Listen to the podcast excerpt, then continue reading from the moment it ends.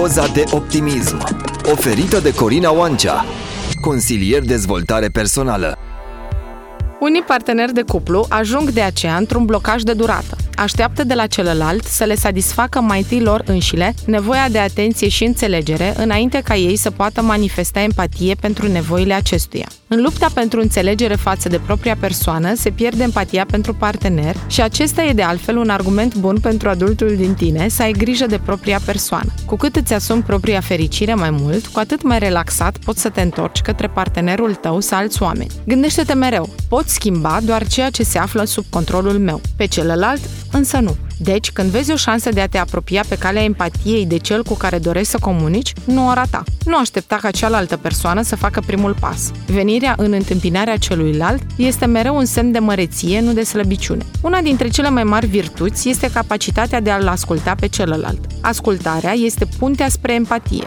Multor oameni le vine însă greu să asculte. Ei alunecă rapid în gândurile lor. Te poți educa să asculți practicând ascultarea activă. Nu e vorba doar de o tehnică de conversație, ci și de o atitudine interioară. Interesează-te cu adevărat de ceea ce spune celălalt. Pentru a fi apt să receptezi, e necesar ca la primul pas să lași deoparte propriile gânduri și griji pentru o vreme. În acest scop, îți poți imagina că le pui pe acestea pur și simplu într-un cufăr pe care îl încui. Pentru că ești chiar tu deținătorul cheii, ai siguranța că îl poți descuia oricând. Gândurile și grijile care te privesc sunt prin urmare depozitate în siguranță acolo. Îți reamintesc faptul că perpetua concentrare asupra propriei persoane îți va distrage atenția de la discuție. Când propriile probleme rămân în siguranță în cufăr, pe durata ascultării, te poți relaxa și îți poți îndrepta toată atenția spre interlocutor. Concentrarea asupra partenerului de discuție te poate aduce și într-o stare a vindecătoarei uitări de sine. George McCover ne aduce aminte că empatia este născută din vechea poruncă biblică. Iubește-ți aproapele ca pe tine însuți.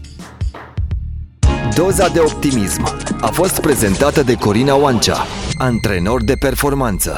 www.antrenordeperformanță.ro